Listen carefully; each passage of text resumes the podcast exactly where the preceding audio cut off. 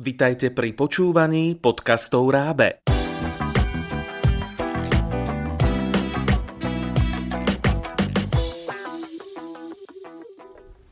V tomto podcaste vás naučíme porozumieť príbehu v cudzom jazyku. Dnes bude venovaný začiatočníkom v ruskom jazyku.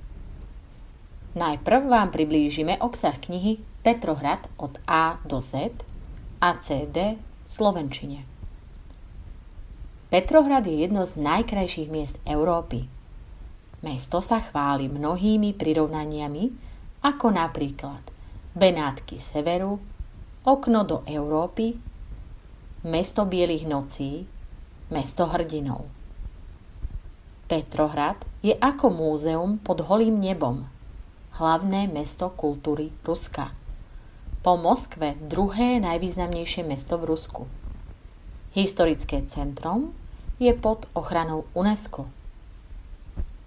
Teraz počúvajte prvú kapitolu knihy v originálnom ruskom jazyku.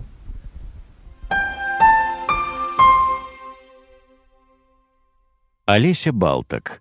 Санкт-Петербург от А до Я. Авторские права принадлежат издательству Эли.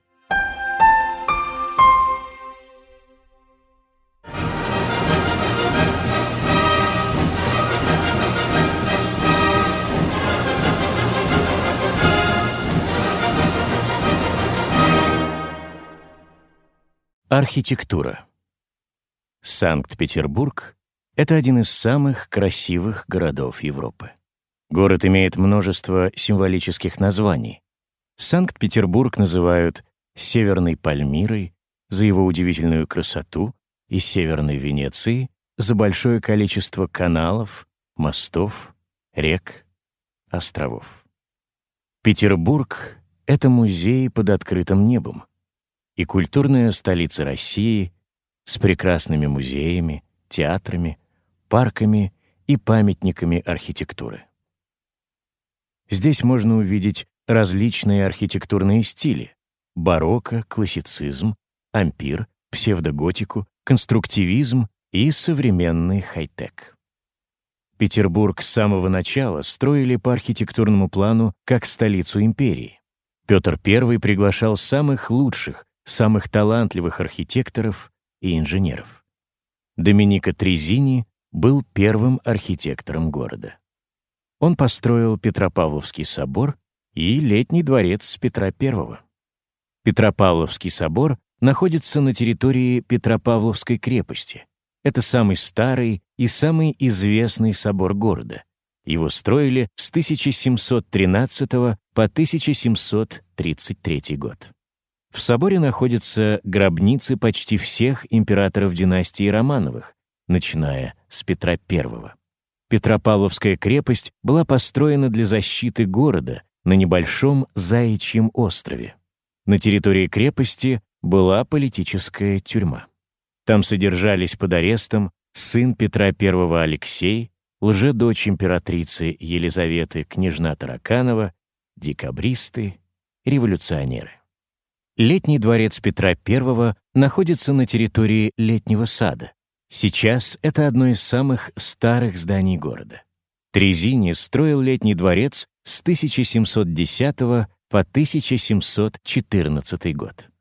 В небольшом двухэтажном здании всего четырнадцать комнат и две кухни. На первом этаже были комнаты царя, а на втором — комнаты его жены Екатерины и детей. В начале восемнадцатого века в Петербурге работали два европейских мастера — итальянец Бартоломео Карло Растрелли и французский королевский архитектор Жан-Баптист Александр Леблон. Трезини и Леблон разработали первый план центра города, а в тысяча семьсот тридцать седьмом году главным архитектором Санкт-Петербурга стал Пётр Еропкин. Он разработал новые проекты центра Петербурга. Гороховая улица, Невский и Вознесенский проспекты стали главными артериями города. Улицы берут свое начало от Адмиралтейства и расходятся в разные стороны в форме лучей. В середине восемнадцатого века гений барокко Бартоломео Франческо Растрелли построил Большой Петергофский, Зимний и Екатерининские дворцы. В тысяча семьсот семьдесят девятом году по приглашению Екатерины второй в Петербург приехал шотландец Чарльз Камерон. Камерон работал в Царском Селе и Павловске в новом для России стиле классицизма. В стиле русского классицизма архитектор Андрей Воронихин построил Казанский собор. Император Павел I хотел, чтобы новое здание напоминало собор Святого Петра в Риме.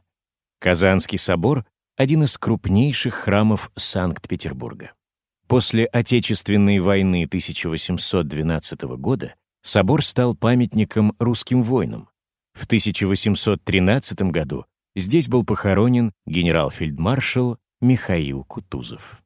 В начале девятнадцатого века в Петербурге работала целая плеяда талантливых архитекторов. Адриан Захаров трудился над проектом нового Адмиралтейства. Карл Росси строил ансамбль Дворцовой площади с аркой главного штаба и ансамбль Сенатской площади. Французский архитектор Огюст Монферран построил Исаакиевский собор и Александровскую колонну. Монферран подготовил удивительный проект конной статуи Николаю Первому. Этот проект закончил другой талантливый архитектор Пётр Клодт. Памятник является шедевром инженерной мысли. Он имеет только две точки опоры. Но самая известная конная статуя в Петербурге — это «Медный всадник». Конная статуя Петру Первому работы Фальконе на Сенатской площади. Это один из символов города. Во второй половине девятнадцатого века классицизм уступает место новым стилям под названием эклектика и модерн. Tak čo? Zaujal vás Petrohrad? Keď sa chcete dozvedieť o meste na vode, o ruských cároch, o blokáde vtedajšieho Leningradu počas druhej svetovej vojny, ale aj o slávnom ruskom balete, toto je kniha pre vás. Kniha je doplnená množstvom fotografií. Poďte si ju prečítať v ruskom jazyku. Výhodou je, že kniha obsahuje aj audio cé dé s prerozprávaným príbehom. S pomocou tejto cudzojazyčnej knihy sa môžete zlepšiť v slovnej zásobe i v gramatike.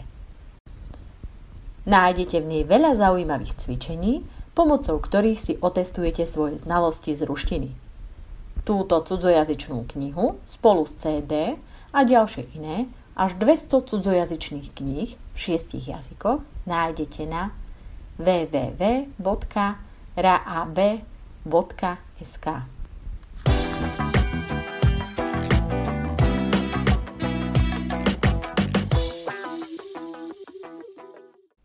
Pripravilo pre vás Rábe, partner pre vzdelávanie na Slovensku.